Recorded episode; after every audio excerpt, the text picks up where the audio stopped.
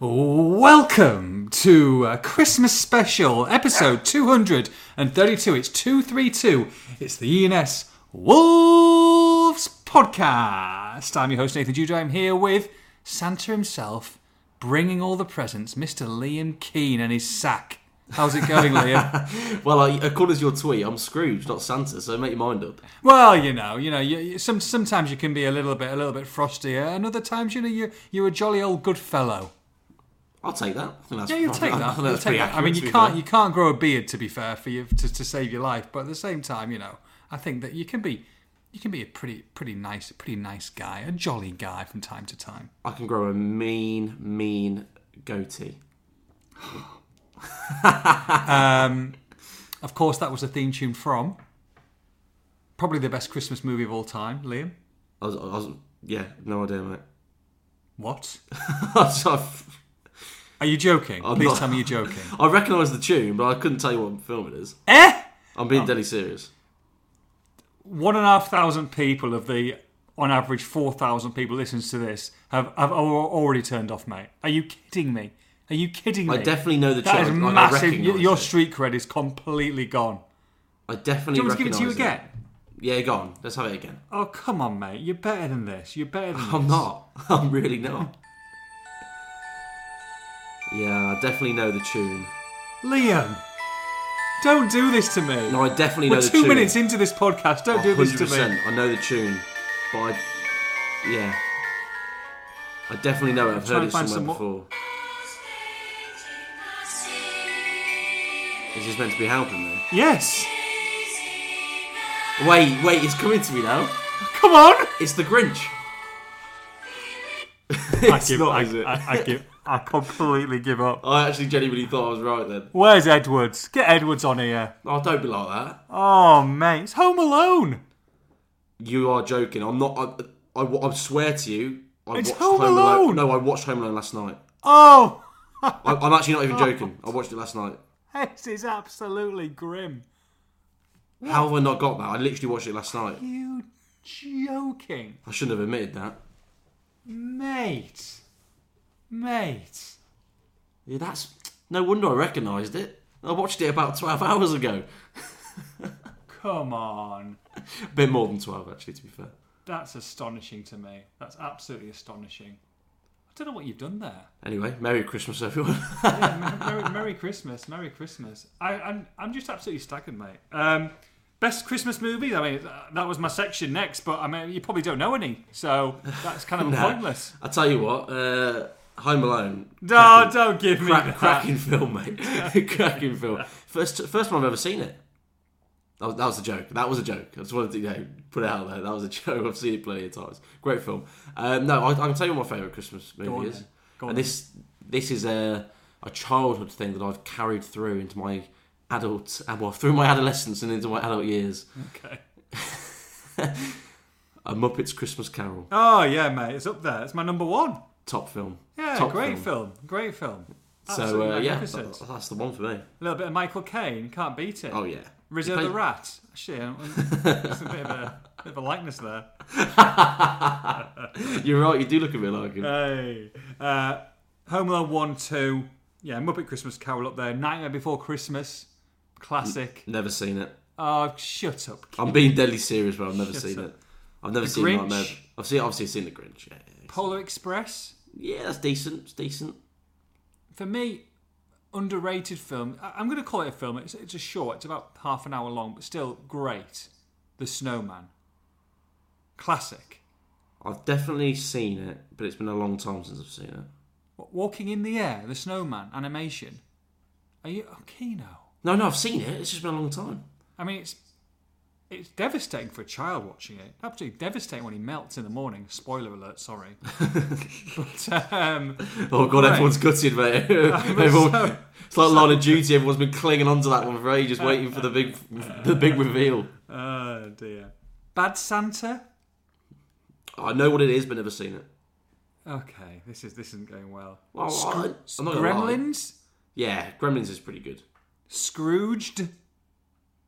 I don't think I've seen that. I don't even know what Oh it is. mate, you've got to watch Scrooged. Bill Murray, 80s, absolute classic, brilliant. It's like a different take on a Christmas Carol. Very, very good. Nah, never seen that. Okay. Is Die Hard a Christmas film? Question for you. Absolutely not. Terrible. That's good film. not. It's a good film. 100%. No, it's, it's a fine franchise. It's a fine franchise, but it's not a Christmas film for me, mate. If I'm if I'm on Christmas Eve and I've got my I've got my socks and I've got my Christmas jumper on and I've got my mince pie and, and, and a hot chocolate, I'm not putting Die Hard on. Well, but Gremlins is a Christmas film. Gremlins is a Christmas film, mate. It's set at Christmas time. When's Die Hard set? Well, kind of. It's just snowy, isn't it? Really. No, they It's more talk about it being thriller. Christmas. Yeah, but it's not. It's not. It's not a Christmas film. I feel like Gremlins is a bit more. Grem, Gremlins is tenuous, to be honest, but not as tenuous as Die Hard. Hmm.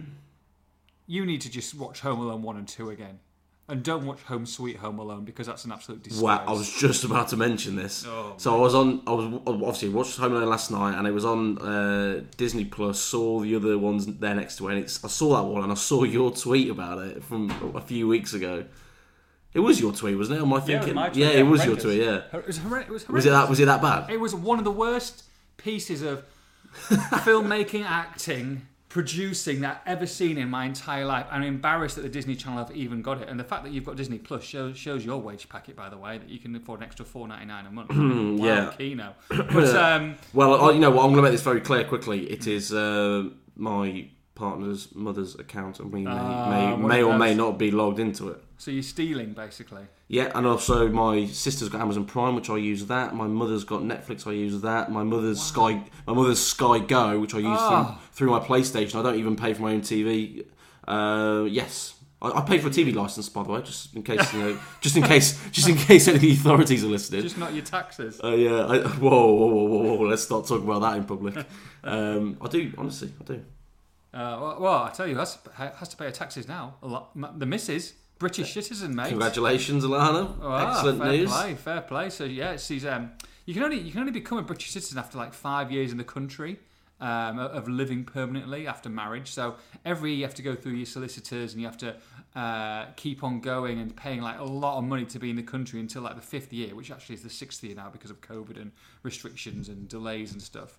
And, and now she's she can get a British passport, so she's dual citizen, mate, which is which is great. So I wasn't at the ceremony could, because of COVID. You, she was the only person in there. You have to have like a one on one with this registrar kind of person, this little room. And uh, I was just waiting in the car park, and this is the best bit for me when she was telling me about it. So she does it, and the guy has to kind of like formally announce it, like "Welcome to the um, unveiling of you know the British citizenship for Alana Benzer." Like, like there's loads of people in the room, but it's literally just her, and she does all the regalia and gets a certificate and signs on the dotted line, and she's had to pass like loads of crazy questions and tests and stuff like that in pre about six months ago as well, which we wouldn't get to be a British citizen. Like, I could probably get two out of twenty ridiculous questions, but anyway, she does that, and then blah de blah, documents and documents and documents. The best bit of the whole ceremony was that at the end of it, they have to, they, this old guy and Alana have to stand there, and then he goes to the CD drive and he presses play, and they have to stand for the national anthem, just them two in a room. oh, can you imagine the cringe? Brilliant. Ah, eh, ah, eh, ah, which, by the way, she doesn't know the words properly yet, which isn't great for a British citizen Wow. point of view. Although Wow. listening listening to it on a sports day, I, I feel like quite a few of the uh, quite a few of the English the English peeps uh, don't know it either. I tell you what, Hmm. the English national anthem is it's a great. I say the English, the United Kingdom national anthem is Hmm. a great national anthem. It's it's it's good. I think it's up there. It, it's up there. The the American ones very they're very passionate about their Yeah, country, the Americans are pretty good. Well, I'll tell you what, the French. but it's a long. one. It's long though. Yeah, the French got a good tune to it. That's a good one. What's one. the French one? Dun, dun, dun, dun. No, that's American. Uh, I don't know now. What? Should I get it up? I don't know, Kiddo. You've gone for me. No Home Alone. No French national anthem. I mean, I think you I do know it. riddles. It's good. Right, no, stay there. I'm getting it up now. Okay. You've got, you've got five seconds of radio silence before I before I move on. It's going up. Here we go. Three, Wait, two. wait. Here we go. Okay, I don't remember this intro, but I'm sure I'm sure it's good when we get to it. It's a good thing I prepared this podcast and not you. Right, boys, there's only five minutes left, so just hang fire. Kino, you you you you're literally. I'm losing them. Here. I'm losing them. You're losing them. Three, two. Okay, that was rubbish. Sorry, I might be. I might, I might be thinking of another country. I I you swear. thinking, I think you should be thinking about another job with your for opening ten minutes of this podcast. I'll be honest. Oh well, who cares? They can't get rid of me now. I'm set in stone. Uh, nil nil against Chelsea. Uh, set in stone. Absolutely, one hundred percent. I I don't know about you, but I get more and more pleased about this result. The the the, the more the, the days go by. To be honest, I, I know I know I know a lot of people say they were there for the taking, and you know you look at Chelsea's first team that played on that game. Like there's probably seven or eight first team starters in there, regular first team starters, and Wolves were the better side for the majority of the first half, and and uh, could and perhaps should have scored. Um, and look, second half, I thought Chelsea were the better side and came back into it, and you know, as as expected for a top three club. But a point, Liam, on the back of Brighton and with Watford to come, for me, was a very good result. Well, what did I say in our video after the game? I, I said. don't know. we- I don't I know. was about to tell you. I said, in hindsight, for a lot of people, this will look like a much better point than it does right now, and that was, you know, immediately after the game. And you've just proven me right. There you go. Uh, we didn't plan this. Um, yeah, I think it was a a, a pretty good point. Yeah, you know, they could have scored the Podence's goal that obviously was disallowed. Dendoncker, big chance, uh, should have done better, definitely. Um, and you're right, they were better first half. Second half, you know, Chelsea adapted tactically. Wolves sat off them a, probably a little bit too much, which they've been guilty of a few times this season. Um, but overall, you know, they're the you know they're the European champions. Chelsea, they've got a, a ridiculously good side, regardless of the you know the COVID issues they had. And um, I mean, look at the bench as well. I I know they only had six players on there, but they were very good players. They're decent players, you know. Yeah. So it's you know it's not like um, it's not like they had everyone missing. Uh, and yes, it was a better time to play them than it would be in maybe a month's time. But still, you know, you have to play who's in front of you, play what you have. And um, I thought Wolves did a did a pretty good job. And, he, and you have to. I think the biggest stat for me is restricting them to one shot on target. Yeah. That for me, I think is is great. Now, don't get me wrong, Chelsea. Although I think are a very good side, I think they will definitely be top three this season. I think they are not anywhere near as good as Liverpool or City with the ball. Um, they're probably better defensively than both of them, actually, if I'm honest. But I don't think they're anywhere near as better offensively or with the ball as those two sides. But Wolves still restricted them to, to very, very little. And it was that one Pulisic chance in the second half that Jose Sá pulled off a superb save um, with his with his left arm. That was, you know, uh, a draw saving save, and uh, that was the only shot on target they had. Other than that, Wolves' defence were virtually impenetrable. They were brilliant. Yeah, they've been magnificent, haven't they? I mean, each each one of them to a man w- w- was superb. A little bit of a little bit of surprise with with with Ki-Jana Hoever coming into the side, Liam. Yeah, I think so. And um, you know, speaking to Bruno afterwards, it was it was tactical according to him. Um, but I think we also could expect it at some point. You know, speaking to him at the beginning of December. You know, looking at the the amount of fixtures they've got in the short space of time and the types of teams they're playing, he was always going to make those changes at some point. I expected Hoever to come in for a game. Um, I wouldn't have guessed Chelsea at home, uh, but I but I definitely would have expected him to come in for Semedo at some point. So Good, um, It, it is yeah. good, isn't it? And, and I can remember him coming in last season at Man United, uh, actually, and doing a really good job there. I think it was him and and and also um, Ait Nouri came in from nowhere, and both of them I thought did really really well on uh, at wing back. Now I think that does bode well, Liam, when you think, okay, I know he's out injured at the moment, been very very good, but the fact that Hoever came in. And the fact that Marçal, I thought had a, had a, had a, another decent, solid game as well. Um, and look, this is what they bought Marçal, Marçal for. Maybe not necessarily to start in the starting lineup week, you know, week after week after week. But if he can stay fit, and that's a big if, then this is perfect for you know when one of them gets injured and before Jonny comes back, you know that he can dovetail in pretty seamlessly at that left wing back slot or left centre back potentially uh, in in January, depending on on Afcon etc that's that's invaluable to Wolves. So I think that was a nice takeaway to come out of that game. Not only just was a great point, but the fact that you've got Marçal on the left and you've got Hoever on the right, and you've got those, you know, you've got against Alonso and James and and these types of players was actually very very credible. Yeah, definitely. I think the key word is competition, isn't it? It's what Bruno's been talking about for months now, and uh, I think um, to see them both come in and, and do well is testament to the competition they need uh, and they want, and uh, it's good for the squad certainly. Hoever came in, uh, you know, you have to remember it was after the hiccup against Liverpool when he came on for those two minutes at the very end. That's a very nice way of putting it. yes, it was a, quite a polite way. Um, he's come back in and I think has had a, a solid game. I don't I don't think it's been anything spectacular, but I gave him a seven in the ratings. I thought it was pretty solid. Defensively, did well. A couple forays forward, uh, particularly that one that he took Alonso on on the outside and, and got into the box in that second half. You know, I think he did pretty well. Marçal, similar. You know, he's he had a, a good start to the season, good, a very good pre-season, good start to the season. Went off the boil a bit, got injured. Aït-Nouri came in, has been bar Burnley has been pretty much brilliant in every game. Um, so for him to come back in and have a, by all accounts, a good game at Brighton, obviously the game I missed, but then I thought he was very good against Chelsea. You know, he, he put that ball on a plate for Jimenez and Podence for the, the goal that was disallowed, which is something he didn't really show beforehand. He was he was struggling, I thought, going forward, and, and he showed a lot more, I thought, in this game. And yeah, I think for him to to come in and, and just be pretty industrious, pretty solid defensively, not really give much away, particularly against a player, as you mentioned, like Reece James, who I think is a top, top draw player.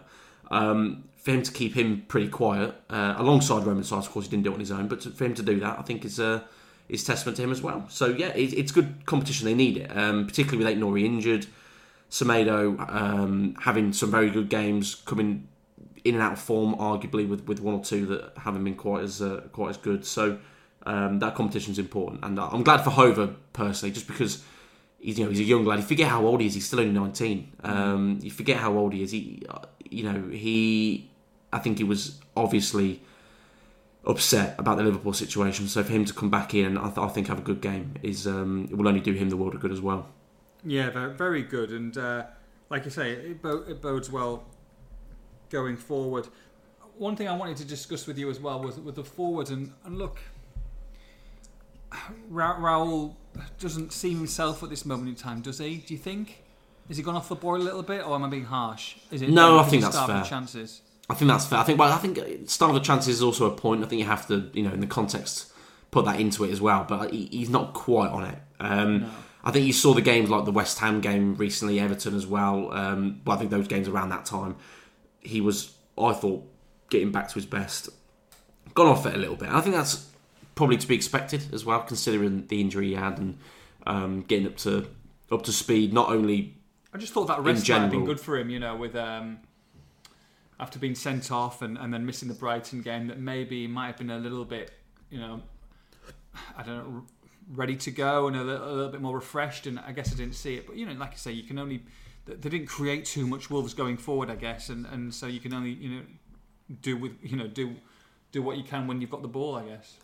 Yeah, that's true. He, he needs more, doesn't he? He needs more service. I think. Um, I think he needs a, a midfielder to to sort of stride towards him with the ball. Someone to, to play one twos with.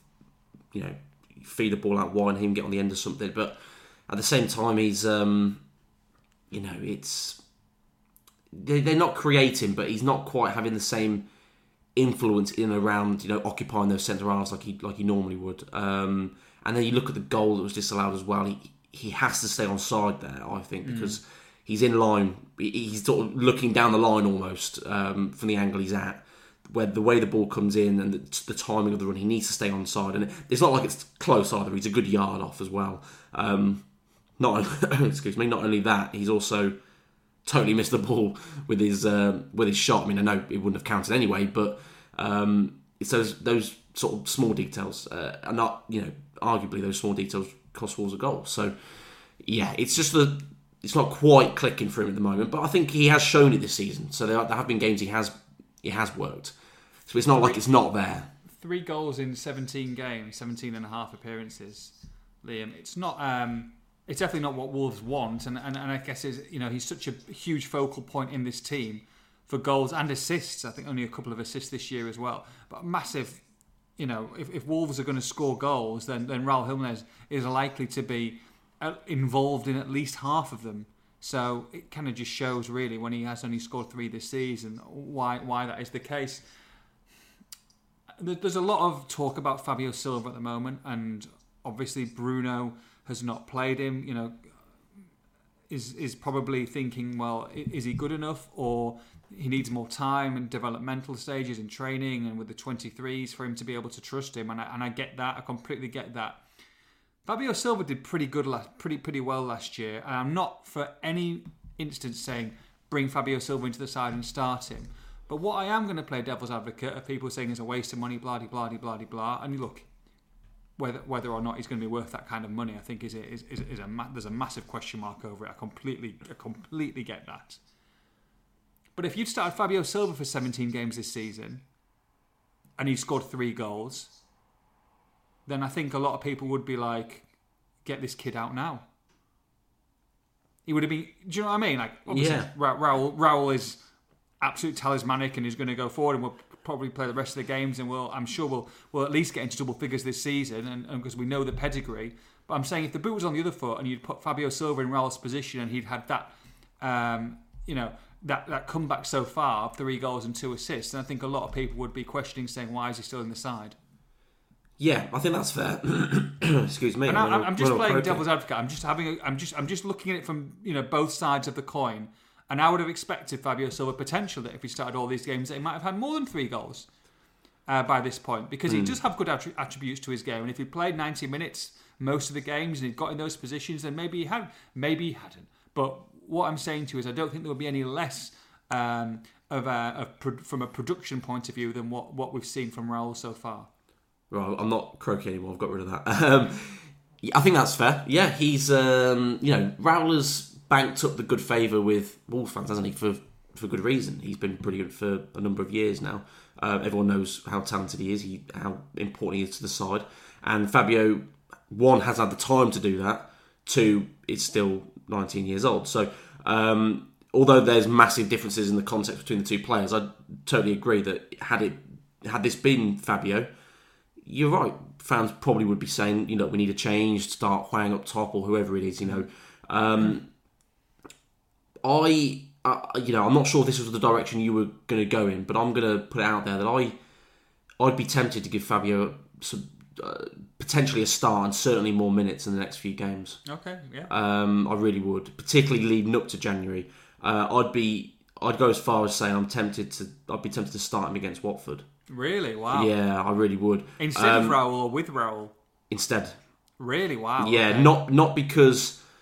Um, although I'd be stunned if that happened. so would I. So would I. But, but I, I get what you're trying to say. Go on. So would I. I, I. You know, actually, it would be an interesting tactic to see him playing alongside Raul as well. So you know, if Bruno felt that playing a five in midfield, or, the, or rather the three central midfielders, was a a good choice again against Watford, then I probably would say, yeah, let's let's play Raul and Fabio together and see what they can do. Um, but if he if he goes with the three up top, the three four three, I'd be tempted to, to give Fabio a start for a number of reasons. One, um, Raul's not quite at it, and that doesn't mean that I want him to be dropped because I think it's obvious that he, you know, he's a, a pretty much banked on starter for, for good reason, regardless of his form. Um, but that is a reason in itself. Um, two, particularly coming up to January, whether it's time for him to potentially go online, whether they're going to look at that as a possibility. Do you give him an opportunity and see what he can do? Three, it's well, not only see what he can do, but see whether he's ready. I think playing him, start him in a Premier League game again. I know he had plenty of starts last season, but that was all, almost in you know very uh, extreme circumstances. Give him, a, I I think, give him a go, and particularly the limited minutes he's had. He's had virtually nothing. starting. He probably won't make it past seventy odd minutes with his fitness anyway, because he's not played many minutes. Um, I'd start him, uh, Do and you if think you need it's to more make a likely we change, see him against in the FA Cup though at home to Sheffield Uh, yes. United? It seems like that's a, a perfect game to to play him and see what you can do. And if you're gonna if, if you are at it and you are interested, and you do score a couple or have a good performance, then you're going to be used a little bit more than you are at the moment. I certainly think that that's the game they will start. I said this last week on the on the podcast as well. That I think Wolves' exit from the Carabao Cup definitely hurt his minutes. Um, yeah, I think you're bang on. He'll he'll definitely start that game if he's at the club, certainly. But I, I really would be tempted. I really would, particularly with the amount of games there are at the moment. Wolves are playing two days later after the Boxing Day game away at Arsenal in a game that you're going to want to start Raul in. I, I'd be very tempted to, to start him against Watford. Um, it's a bit of an experiment. It's a bit of a uh, a little bit of a risk, particularly in a game that Wolves want to be winning. Um, but for a player that you know costs thirty five million pounds, I'd be tempted to take that risk and play him. And we know we know he's talent. We know he know he's got talent. We know he's a good finisher. He's nowhere near the similar type of player to Raul. He's a very different striker. He wants to be in and around the box. He's almost. Uh, I think I likened him on this podcast before, and in terms of style, uh, similar to Gary Lineker, who would just sit in that six yard box and we'll just feed off scraps, find find space somewhere, find a, a run, find a little scrappy ball, and get a goal. Gary Lineker was one of the best ever at doing that. And I think that's a very similar player to what he is. And he likes to run behind as well. He's not going to come and hold the ball up. So he's very he's very different. Maybe playing them together, him and Raul would work, but it depends obviously on the on the formation. Be careful, Liam. You're going to get these uh, these these internet guys writing a little story saying com- Liam Keen compares Fabio Silva to Gary Lineker, and it's going to be top of the news now, and then you're going to get absolutely slated for it. Yeah, all five clicks. Yeah. like I get, um, like I give them monkeys. Yeah, look with with obviously the Hwang injury, you'd have thought helps Fabio Silva and the chance he's got to play. And with Trincao, you know, vis- visibly struggling as well, maybe maybe he's going to get a chance. What I would suggest is that I want my best team or best eleven to be playing against Watford because that's in the next three games. That looks like the most winnable on paper at home, Boxing Day, early kickoff a nice little couple of run, you know, nice little couple of games run now. Confidence is pretty high. You need to get your best striker scoring, playing. And Fabio Silva, if you remember, well, obviously we're there when when Raul, um, the devastating injury away at Arsenal last year, and Fabio came on for him. Actually, Fabio had a really good game at Arsenal, and I know Bruno is one for not one for for past uh, performances, etc. But he's probably got a good feel of, of playing there at the Emirates because he knows that he played very, very well. And I wonder if he did need to rest them in this, in this, you know, saying that rest, you know, 26th, 28th is only a couple of days, but they have got a bit of a break to Man United. But if he did want to give Raul a bit of a rest and, and maybe he hadn't performed as well as he'd hoped against Watford, that maybe that might be the game to bring Fabio in with the you know, with with bringing and then and then resting him and then playing Raul, maybe coming off the bench for half an hour, and ready to go for Manchester United on the third. Yeah, I don't think that's a bad point. I've also got to mention that Fabio's just had COVID as well, hasn't he? Sure. Um, so it's important to know that it's it depends on the training time he's had and. Uh, and all that. It, it's it might be fit diff- healthy boys, though, aren't they? Yeah, of course. Of course. It's not like they're going to be struggling. Like it's a, it's a, but that might that might stop situation him. like Willy Boly, but yeah, it might stop yeah. him for, for, for Watford. But, yeah, which which I think we both said is probably unlikely anyway. It's uh, um, but yeah, just to make that point as well, just because uh, he probably is unlikely, but I, would still be tempted. I think it's a good point. Yeah, um, the, the problem is I sort of sort of the way I look at it is that you you go in against Arsenal, you probably want to play your strongest yeah. because of, because they're obviously stronger than Watford. Yeah. At the same time, you're right. The Watford game is the the one you want to win, mm-hmm. um, and if you can win that, as you as we said after Chelsea, three good results. Then Brighton, Chelsea, Watford, go into United or Arsenal United with uh, with a well a renewed confidence, hopefully, but also a, a bit of a a bit of a you know license to slip up. Is that is that a nice way of saying? You know, you, have got an yeah. opportunity to you've got an opportunity to if you do lose, it's not the you know, it's not the end of the world because you've almost banked the points beforehand. Sure. Um, yeah, it's a tough one. I, I, don't see him starting any of the games. If I'm honest, Fabio, I don't see him starting any of them. Um, I'd be really will, will, be shocked if he does. But I do think there has to come a point where he, he, he does need more minutes and does need an opportunity.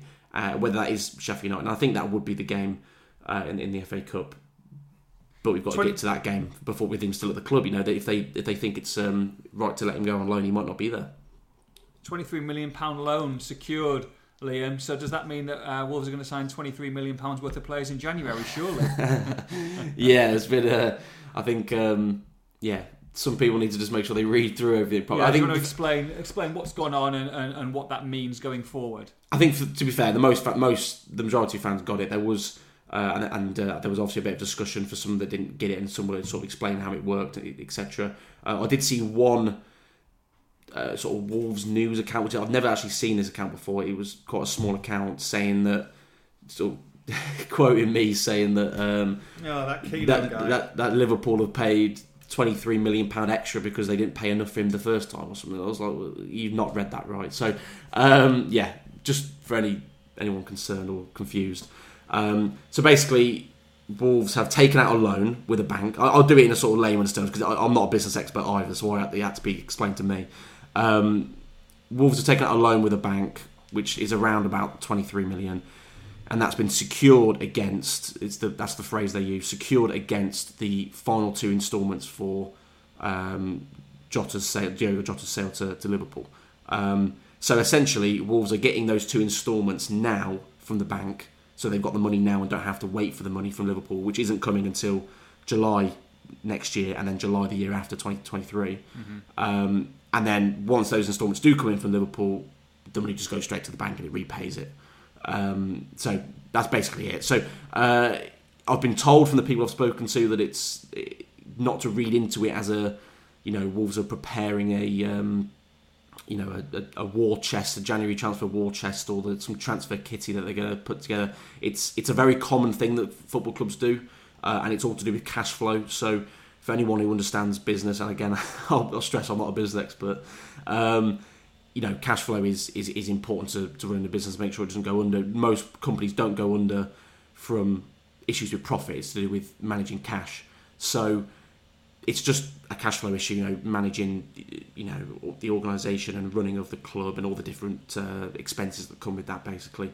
Uh, and that's how it's been described to me. And as I say, it's a, it's a, it's a very common thing that, that clubs do. Um, so uh, Wolves, with the same uh, firm, took out a 50 million loan in 2019, um, secured against future TV uh, revenue payments from the Premier League because they were going to come over a, a certain number of time, and then obviously with pa- uh, over the year and with the, the pandemic, it was a difficult time. So they got the money in early, and then they just repay it with when the money does come in, basically. Um, so it's yeah, it's very common, and it's there's not really any sort of major risks with doing it. Um, and uh, and yeah, it's uh, it doesn't mean that the Wolves are going to you know are going to go splash out on uh, on a load of players. You know, we'll, we'll wait and see when January comes. But this is you know virtually unrelated. Any player on your January wish list? Little, little late Christmas present, a little belated Ooh. present. Uh, Any specific player you think might improve Wolves? Who, who is a realistic target out there in the world of football, Liam? Anyone? now you've put me on the you've put me on the spot here. I've got to try and dive into my extensive football knowledge of European football now and pick Clicks a name. champ, clicks on Championship Manager. pick out a name out of nowhere for you. Um, I quite like that Rafa Silva, who's over at uh, Benfica, yeah, and Bruno's worked with him before. yeah. Got actually Bruno worked with him and got him to his sort of best form really in the last few years. Was playing under Bruno at Benfica. Could be tempted by him. But it's a forward. Do we really don't really need a? Don't, he's not. You know, it's not Well, major. maybe. Well, maybe. it's not I mean, major on the wish list, good- is it? I think maybe they do need a forward, Liam. To be honest, I mean, if the if the defence continues to play the way that they do, then then then maybe it's the uh, at least till the end of the season, it's where it's goals that are going to be the most important thing. Yeah, it's a good point. It's just you also also don't don't overload it. You have got Pedro Neto coming back. It's difficult. It's difficult. You, you know, you don't know what Well, let's he's, talk he's about going to Pedro be. Neto. Uh, You know, you say he's coming back. What's the latest on him? And I'm sure Bruno's going to get asked this in his press conference. Is the press, co- press conference today, today? Is it, or is it tomorrow? Bruno's press conference. It is today. It is today it's indeed. today. Um, I'm going to, he's going to keep on getting asked about this because they've made um, predictions of when he's going to be back and that he's training, and then he's, you know, we see him training, potentially training at Compton, then he's back in Portugal, and he's back here, and then he's back there. I mean, if, if the mid-January return, which I think was the latest, the, the, the latest update, unless, and you can correct me if I'm wrong, Liam, that, he's still on track for a mid-January return. He's got to be, he's got to be in and around that squad pretty, pretty soon for me. I would have thought because two to three weeks to build him up, and you know, getting him in full contact, getting him in training, getting him at least an under 23s game, I would expect, if not two, and then integrating him back in the squad. Maybe I'm wrong, but but it needs. I would expect something's got to happen pretty quickly, or, or, or a promising update that he's back in full training within the next week or so. I would have thought if you want a mid-January return. You would like to think so. You certainly would. Um, we, we're getting almost sort of mixed messages a little bit because speaking to to Bruno, we you know we were given mid January, Um, I sort of followed up on that fairly recently about him being on track, and I was told, yeah, everything's on track. Um, and then there was a sort of little tidbit that he sort of put out there, Bruno, uh, following that, you know, fairly recently, to say that um, so almost suggested that he may be sort of in training by mid-January.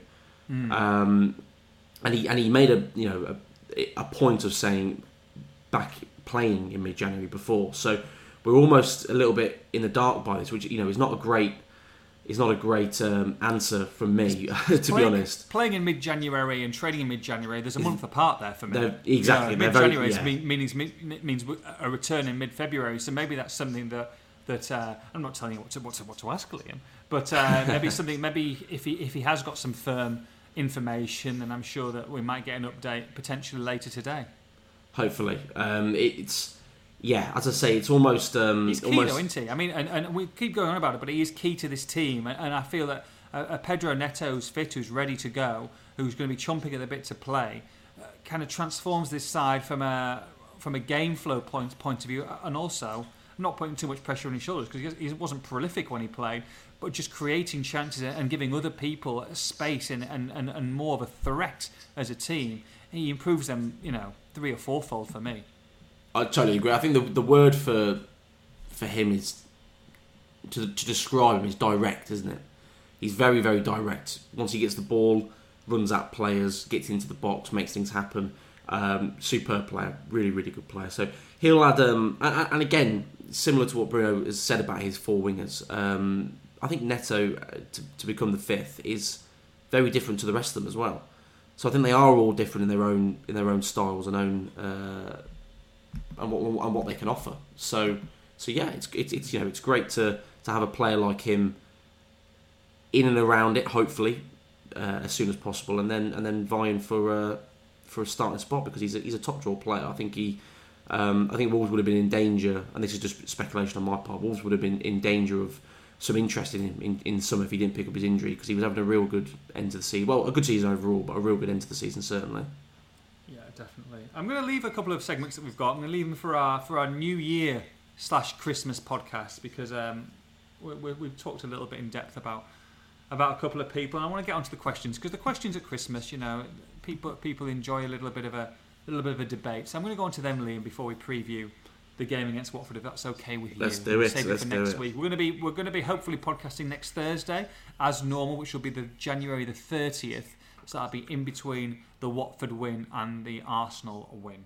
Uh, so, oh no, yeah, no, it'll be after the Arsenal a- win, after It'll the Arsenal win. Win, and before the Manchester United win. Perfect. We'll have it. We'll have it there for you. Um, okay, here we go. Do you like my little picture, by the way? Little elf on the shelf. Well, the the picture you tweeted out, Yes. yeah, it was um, Back in the day, ha- two- two haunting years me, haunting me in my nightmares last night. haunted you, haunted Spears for for, for years, for years after that. How I got him in that Santa costume, I, I, I do not know. But uh, yeah, we had a budget back in those days, so hence the rosy cheeks. Uh, right, okay, let's have a look. Rich Martino uh, asks if AFCON is cancelled, do we need a centre back? I think midfield's still a priority, but striker is now second priority, if not first. Even if it goes ahead, I think we may be waiting for till the close season. If money is tight as it seems, may force a change to 4-4-2, which could benefit long term. I mean, just just to start before you uh, go in here, Liam. I think as, as as far as I can see, there was some doubt about the Afcon, and look, I, am I'm stunned that it's going to go ahead, and I think it's going to create all sorts of problems. But uh, unfortunately, I think there's too much money in it now, and and I believe that it's probably going to happen. The ramifications of it, I think, are going to be potentially cas- catastrophic. But we've got to think at this moment in time that Afcon will be going ahead.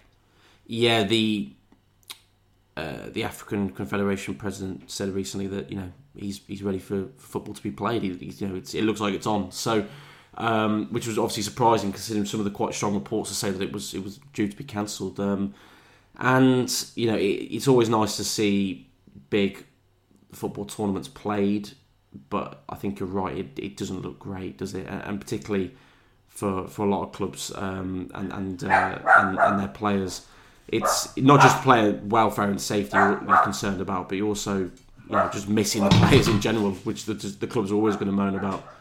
Um, so yeah, Just, uh, just sorting dogs and uh, my coffee fellow. Apart from that, we're all good. Carry, carry on. I, did wonder what that noise was. um, yeah, you know, with it going ahead, you have to wonder about centre back. You know, do they need one? I would still argue midfield's probably more uh, number one priority. I think for me, I can understand what you're saying with striker because you know, they went for a Kiefer Moore, didn't they, beforehand? Um, someone you could offer almost a plan B. I think I can see the, the need for that potentially, but I, I wouldn't put it as a number one, and maybe not even as two. I'm, I'd be tempted to put centre back still just ahead of that. I know they're playing really well, but just in terms of depth, um, you know, we don't know what's going on with Boly. Hopefully, we'll find out today. Mosquera to come back still, so I know they've got players who can fill in, but I, I just get a little bit concerned with the depth, and all it would take is one injury, I think, and they'd be they'd be in trouble. Do you, Um, think, do you think they put Yerson Mosquera into a into a Premier League game from nowhere? I, I, I'm I I'm not too sure. Whether I think they're going to handle him with take baby steps with him. I think between now and the end of the season, getting right for next season, really. But may, maybe I'm wrong. yeah, I. You're Was probably he- I mean, you're probably was, was right. Mosquera brought in to be from a developmental point of view and to, and to almost a bit like a Fabio Silva and ease him in a little bit and have him on the bench and, and have him in the Carabaos and the FA Cup. I'm not too sure whether they see, they saw him this season in, in playing regular Premier League football, and I might be I might be completely wrong there.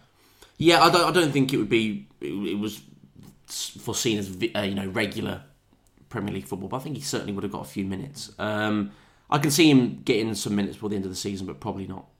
Maybe not When- starting. When you say about midfield and looking at midfield, what one one thing that um, I'd like to say, Liam, is that what a good sign is that we saw Bruno Jordão on the bench against Chelsea. Now, could he be someone who, who Wolves might might lean on uh, in the next in the next few months and, and could maybe bridge that gap?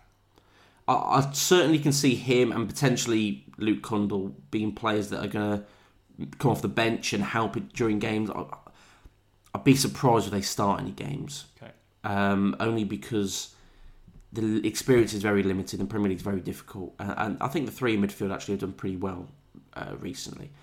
But if you're going to carry on playing a three, which I don't think Bruno will, but if you are, then you need to, you might need to start one of them because you, you know they can't play every single game, every single minute. Yeah. Um, and also, just in terms of, I think Bruno Jordão probably could do this. I need to sort of see more from him, but they do need a midfielder. I'll say it again: he, just drives forward with the ball, carries it through the thirds. We'll play a one-two with Raul. We'll whip it out out wide and get into the box.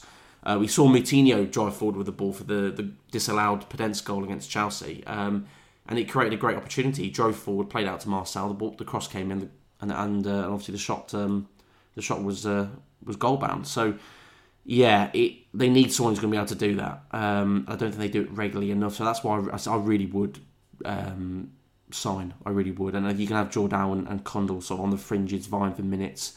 You probably see both of them get some minutes at, against Sheffield United. I would imagine, um, if Jordão's ready, of course, because you know he's only recently come back. So yeah, they, they, they need a sign in there for me. I think that that's all, almost number one. I think for me. Okay. I'll have to answer quick questions a little bit quicker uh, from now because we've got about 15, 20 to get through. So we'll, we'll try and get through as many as we can. Uh, Amar's Music Show says Are the clubs scared to send Fabio Silva out on loan? If he goes on loan and flops, then his value will shoot down and will be the laughing stock. Uh, I'm not sure scared's probably the right word. I, I, imagine they're probably, you know, a little bit apprehensive of it, and they have to consider a lot of different factors for the right decision for the player and for the club, um, and the, you know all the factors that we've discussed on here over the last few weeks about you know confidence and, and where somewhere he'd actually be able to play and, and things like that. So they've got to take all that into account. Um, I think it's fair to say that if they can replace him, it's certainly not off the table. It's not totally impossible it will happen. I'm not convinced it it will, but I don't think it's impossible. John Clark, with it being Christmas and ultimate time for treats, what's your favourite cheese? Ooh, that's a good one. Um, I like, you know, I do like a good brie. Oh, yeah, I like a good, good, brie. A Uh, brie- good bit of brie on a. Have you tried this? Brie on a digestive biscuit. I haven't, but it sounds oh, horrendous. delicious. Salty and sweet. Ah, yeah. Sounds rank. Um, I, I, the other day I had a camembert. I do like a good bit of Yeah, camembert. similar. So you, you like a soft cheese. Yeah, yeah, I do. I do. I like all cheese. I'm not gonna lie to you. I love any cheese. There's um, There's a lovely Wensleydale with apricot in that I'm, I'm partial to, or cranberries. That that's delicious. Very very good. I've had one with cranberries in before, actually. Yeah, good stuff. To be honest, I do I do like, and sorry, it's not very posh, but I do like a bit of boursin. I'm surprised. Yeah, I do like a bit of boursin. I do like a bit of boursin from time to time. And by the way, a high protein snack for those of you who like to work out and um, need a little bit of a treat between meals. Uh, a, a Babybel with some pecans is a lovely, a lovely little snack to have before before meals or in between. Just to let you know, I do like a good Babybel as well. you like a good Babybel. Oh yeah. Linda's Lama, can you say a little bit more about Bruno's approach to improving players like Coady and Aït-Nouri, as reported in the ENS earlier this week? Well then. um, yeah, it's you know obviously I'm not there on the training ground, so I'll have to you know give out what I what I take and what I ask, and you know the the, the ideas that, that Bruno sort of sort of gives us, and I think a lot of it is playing a higher line, being more aggressive in the duels, being quicker. Um, to the players, and also a lot of it is on, on to the opposition. That is, and a lot of it is on body position as well. So speaking to Bruno recently about um, you know, he, he, he, I think he quite likes fast centre backs, and I think it's fair to say that none of his current back three are particularly fast. Um, but what they are doing and what they're getting around that issue with is the positioning and the timing of their runs to, to get to an opposition or get to the ball, and that's what the the timing of the positioning is crucial. So I think that's been a big thing he's improved. But you look at Coady as, as an example from the question. Um, he's much higher up, up the pitch now in general in terms of the starting line.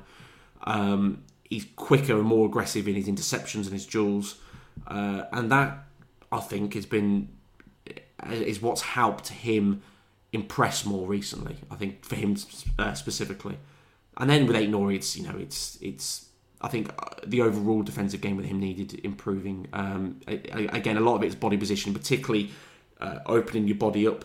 Um, so uh, if a, a wing back or a full back is too square on, that's how they get you know done down the wing quite Mm. quite easily. So he opens his, opening his body up a bit more now and sort of anticipating the runs and going with them. And um, yeah, I think I think he's done a pretty good job. I think you have to Bruno that is. I think you have to give him the credit he deserves with you know he's working with what he's got, and I think he's done a pretty good job at making them a, a solid outfit.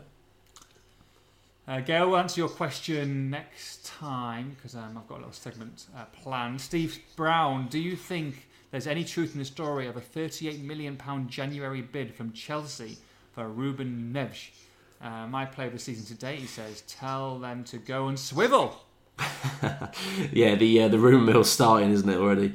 I like swivel. Um, Good, good word, swivel. It's a good word. Yeah, good word.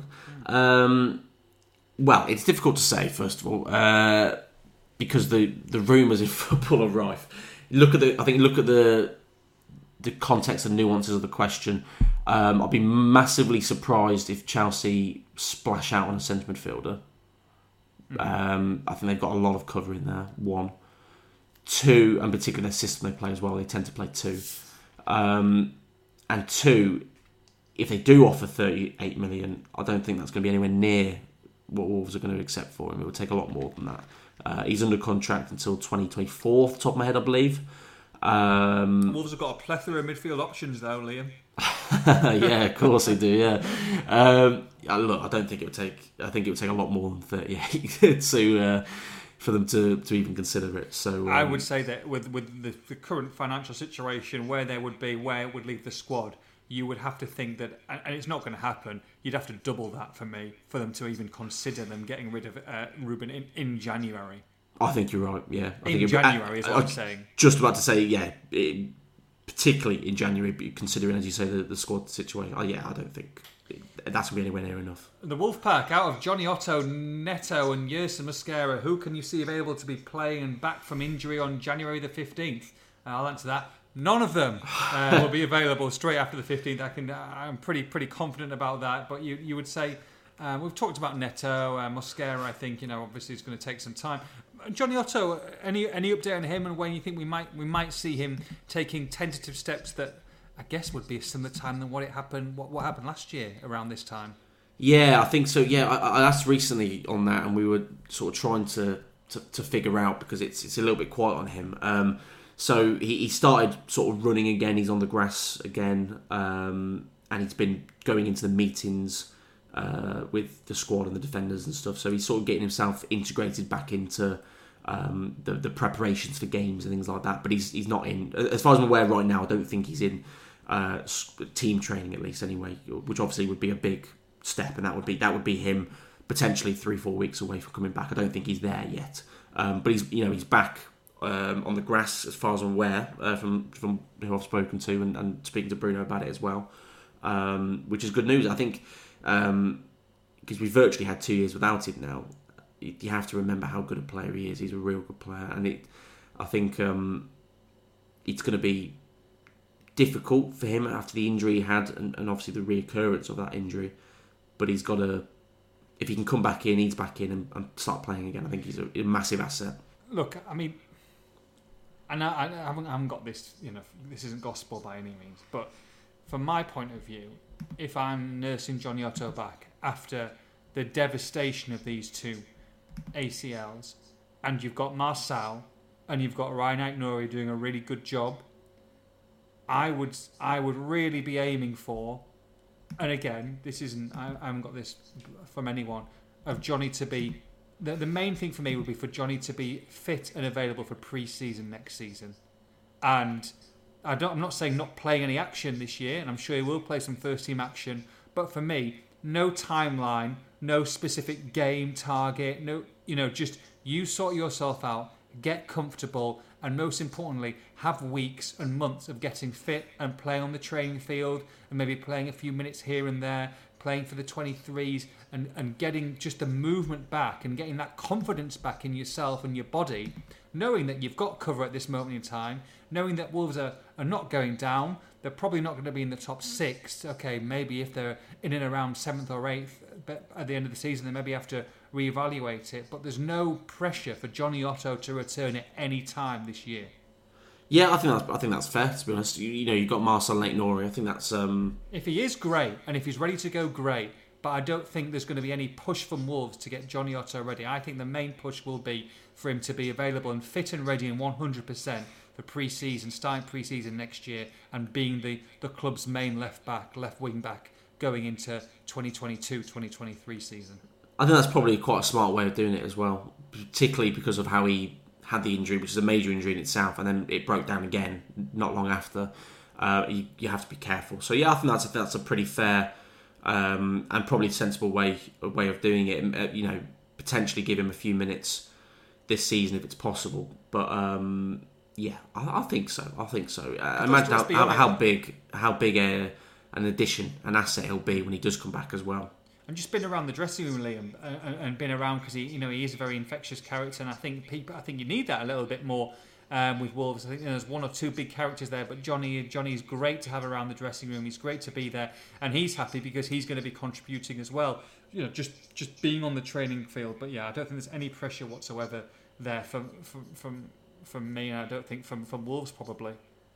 Yeah, I think so. Yeah, and um, you, you talk about the characters. Neto's similar as well, isn't he? He's a big character. Those will always help. Having them in the building, having them in training, having them around the dressing room, even if they're not playing, uh, will will always help. And uh, yeah, I think he's a he's. he's he, I, I genuinely, I think, I think there was a time, particularly before his injury, that Jonny was the best left back slash left wing back outside the top six clubs.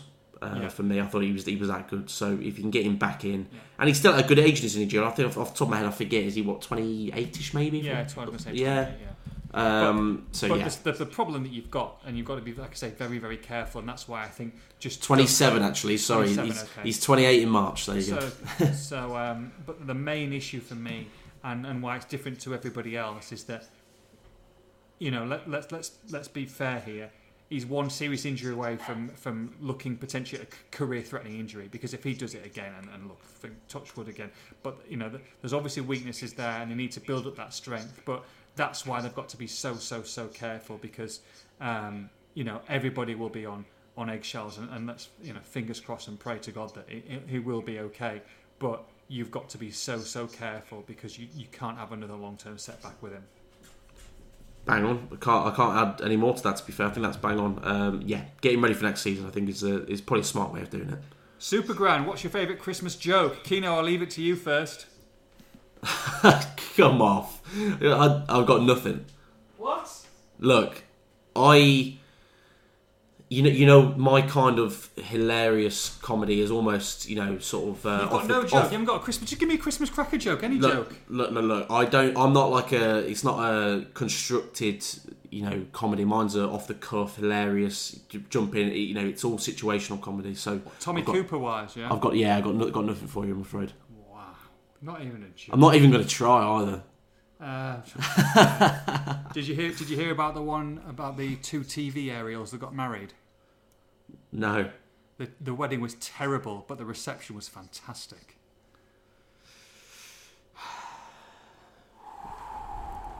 Tumbleweed.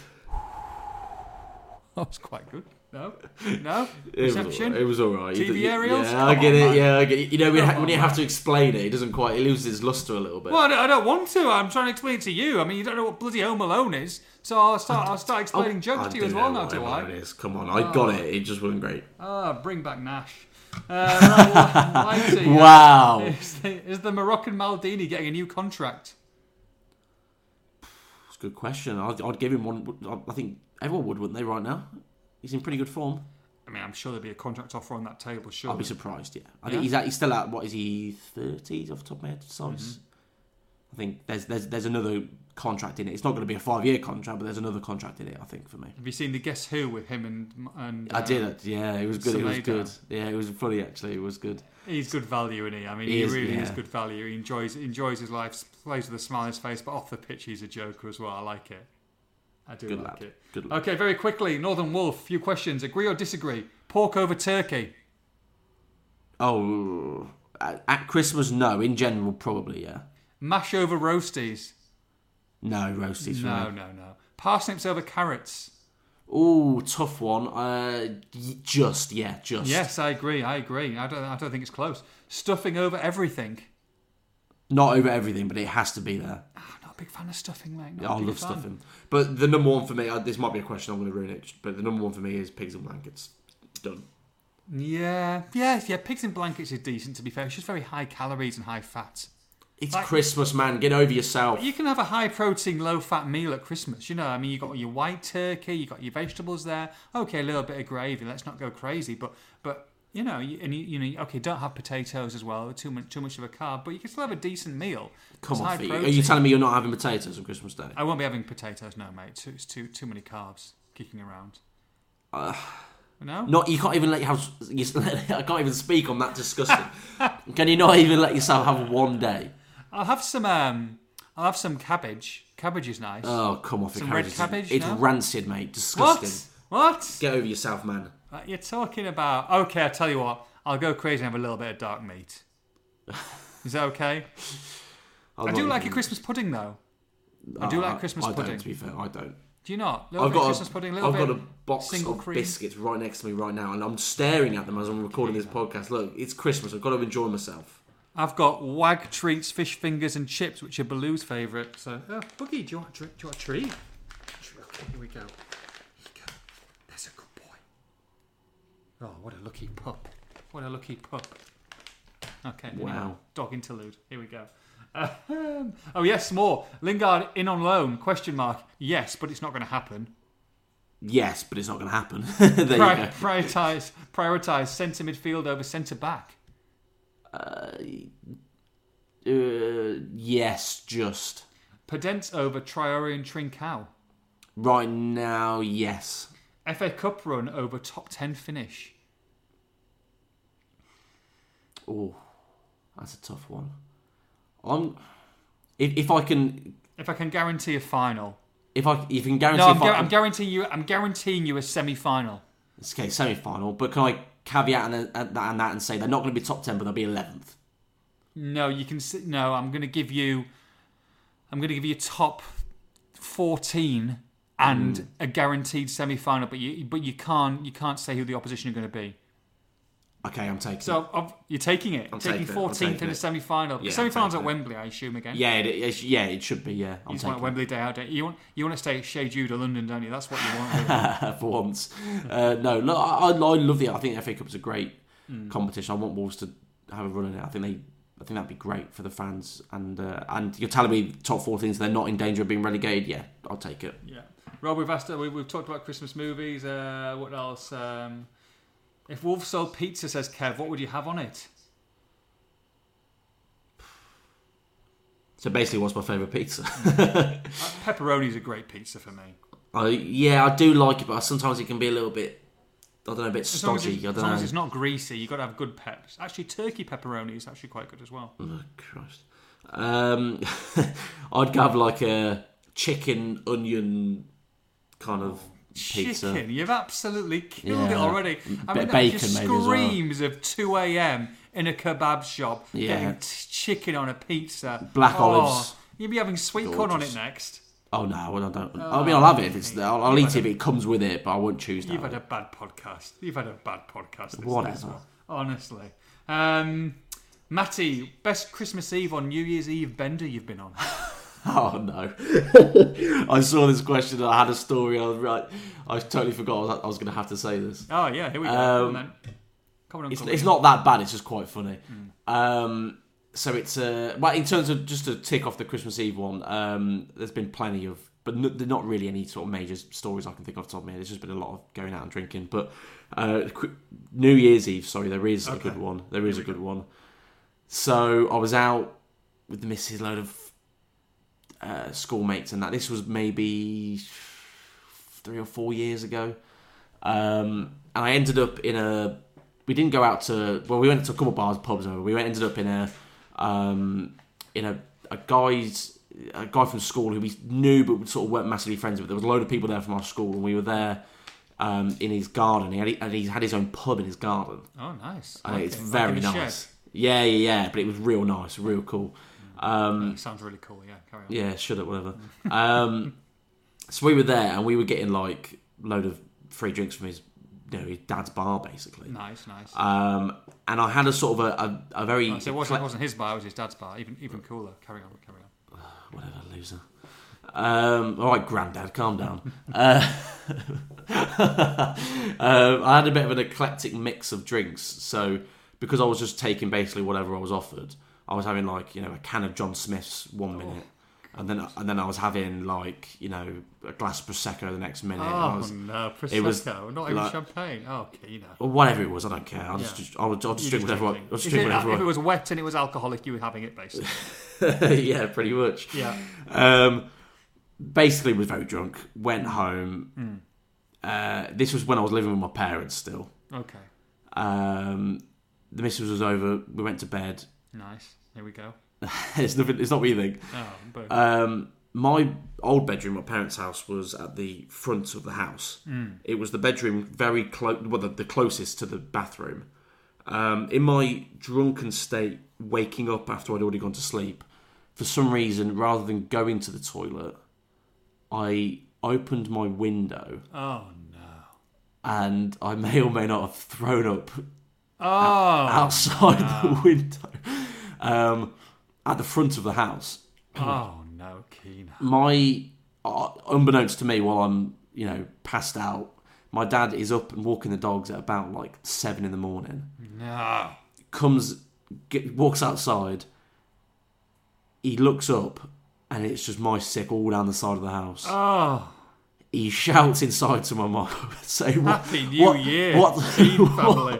say what's happened he's like he, he weren't happy um, he had to get a hose out and spray it all off Jesus. and they and they had just had the fascias repainted Oh, And I- glue, your, your keen sick just glooping all over Yeah. the ledges. Um, yeah, that it, it was a proud moment, but Bad, fortunately, bad moment for you. I came down at what eleven ish in the morning, very hungover. yeah. Um, because the missus was there with me, he sort of couldn't get really that angry. Ah, it's always good, mate. It's always good to have an ally with you so they can't go crazy. so he, so I was sort of laughing about it to his face, and he, I could tell he weren't very happy, but he was sort of smiling along. Um, yeah, pretty good times. yeah, I mean, I guess so. I guess you can describe it as good times, but oh, key now, yeah. What am I like, eh? What are you like? What are you like, mate? Oh, that's not not good. You don't, you don't want to be chundering, mate, on New Year. No chunder. Come on, mate. I don't I don't often do it, but you know it happened. I'll be making some some tequila, some special tequila cocktails on New Year's Eve. I'm uh, I'm on cocktail station, so if anyone wants to come from the podcast and they're in London, they're more than welcome. I'll give you the address at uh, some other time. We'll see. But, uh, saying that, could have all been bloody locked down. Oh yeah, Let's hope true. not. Let's, let's no, I've got my birthday coming up. Oh yeah, was it 29th? 29th, mate. 29th, and you are I will be 25. 25 years old. Incredible. I guess I could. I, cou- I say I couldn't be your dad. bec- Well, I could, but I've had to conceive when I was 16, so probably probably not really not really going to be dad's son situation. But oh mate, what are you going to do? Any, any any special plans for that? That's a that's a that's a shit birthday, mate. In between Christmas and New Year, that's a terrible time to have a birthday. You get a Well- lot of Christmas slash birthday presents there at Christmas Day. It don't really bother me, to be honest. Really? Yeah, I'm not I'm like yourself. Not I mean, a materialistic man. I'm just. Oh, mate, I'm all over material. long- I'm a material girl. well, you know, as long as I've uh, you know got the loved ones around me, who cares? Um, and then some uh, some cash and a new Wolf shirt, hopefully. Oh, Um, nice. no, I'm. Uh, yeah, I think I'm just going to go. Well, provided we're not locked down or in tighter restrictions, we're just going to go to to the pub with a load of mates and sort of go with the flow. Uh, not got anything planned really uh, in in set in stone. You know, as a bloke, I don't really do that. I just go with the flow, man. Yeah, well, you've got Arsenal, mate, as well to come, so I don't want to see you hung over at uh, the Emirates, please. Well, if you realise that my birthday's on the 29th, and, Oh, uh, the Arsenal's after. the 28th. Well, podcast then you've got the next day, so don't Yeah. come, don't come screaming to me at, at ten o'clock saying, "Can we delay it till 2? That poddy, no that, sympathy. that poddy on the 30th may be a struggle if, if restrictions aren't heavy. It may be. But, you know, it's all in good fun. Wolves against Watford. What changes are you making? Um, if they can win this game, Liam, and stick around that eighth that eighth position and kind of strengthen. I mean, what what are they on now? How many points are they on now? Quickly. It's 24th, top of my head. Yeah, I mean, let's have a look. off the top of your head, I don't trust it, so let's double check. I think you are right though. Twenty-five. Of 25. I was close. I was close. It's it's bizarre, isn't it? But you think that probably the cut-off point this year. I mean, Burnley in bottom three are on eleven. I know Wolves aren't going to go down, um, but you probably need another seven or eight points, and you're probably safe for next year, which is which is great. Um, but if they can get to 28 and, and, and kick around in that sixth, seventh, eighth spot again, and there's a little bit of a gap as well starting to open up between them, and I know that Leicester and Villa and Palace have all got a game in hand, but at the same time, if you can win and, and get that little run together, then then I really think you can play with a lot of freedom against Manchester United and against Arsenal. Very different to Liverpool and Manchester City for me. For me, there's there's a big gap between those two and and the two that okay, difficult fixtures. Of course, they are away from home, but I want Wolves to play a little bit more. I want Wolves to show a little bit more ruthless aggression. And I think that they can do that. But for me, that that can only happen if they go and beat Watford and get through Watford on on Boxing Day. And I think they they definitely can. So, what would you like to see? Where do you think he goes? I'm going to say he's going to go back to Traore. I think we see Traore, and I keep on saying this, but I think we'll see Traore, Podence, and Raul up top. Do you think any different? And, and what changes would you make, if any? That was what I was going to go with as well, to be honest. I think, uh, even though I was talking about potentially bringing Fabio in, I think, um, you know, if you're going to treat it as the strongest, play your strongest 11 at home in a game you probably want to win, I think, yeah, you play that front three, I think. Um, there's always a concern in maybe bring Trincao in. Um, but yeah, I think you go with I think you go with those um, with that, those three up the top, which means dropping a midfielder. I think Yeah. you probably drop Dendoncker.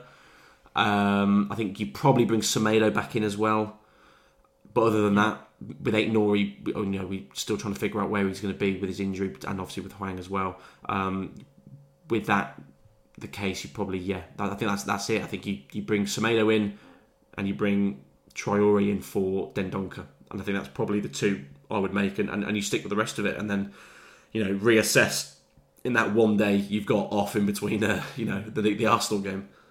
Watford are a funny side, aren't they? I mean, they come up with some crazy results like the uh, that, that ridiculous result against Everton, the 5 2. They, they, they stuff Man United 4 1, but they're on the back of four defeats on the bounce. Leicester City beat them 4 2, Chelsea beat them 2 1. Okay, no. And, Man City 3 1. Now, no disrespect to getting beat by those three, by the way. So let's not read too much into that. All good sides. And, and I can remember a side losing 3 in the bounce as well before that with. with um, at the start of this season. But Brentford beat them 2 1 as well. So, look, they're not going to have loads of confidence coming into this away game against Wolves. Saying that, they are a dangerous side, and with Ranieri there, they can you know they're very much a, a and Hyde side. You want to catch them on a bad day, but if you don't, you're going to have to play well to beat them. Yeah, I think that's that's a good way of up. They're almost a bit of an awkward side, aren't they? Because um, I think they actually did okay in the, the reverse fixture when Wolves won um, at the Vicarage. I think um, particularly in that first half they, they were quite good, and and Sarr probably should have got a goal or two. Um, but they're a, yeah they're, they're an awkward side. You, you, you don't know what kind of day you're going to catch them on, um, but they're in dreadfully poor form at the moment. And that has to count for something. Also, you know, some people look at it and say it's got to change at some point, hasn't it? Um, but I think Wolves are a very good outfit defensively. I, I'm not convinced by this Watford side going forward. Um, by the looks of it as well, looking, I think I think Sarr's actually out at the moment for them. Uh, I need to go through. Yeah, and, it's uh, kind of and double Dennis check, and Josh King, isn't it? You're going to see Yeah, they've got sort your main kind of threat up front. You'd have thought. yeah, yeah. They bring that uh, Kuko or Kucho, having pronounced it, that lad they bring in as well, who looks a you know a decent ish player, but um, you know I'm not again not convinced by them particularly going forward. So So the Wolves go on Um, the front foot here, Liam. Is, is, it, is it more of an attacking? Do they do they press? Or what what kind of style of play do you think uh, Bruno will will will design to beat Watford? I think you have to be aggressive, um, press them high up the pitch, press them aggressively, win the ball back, and that's how you get the Wolves Molyneux crowd um, on your side, loud, and when they're loud and at their best, they drive that, that side forward. Um, I think you do that, you play a Traore, as we've already said, um, and you go at them.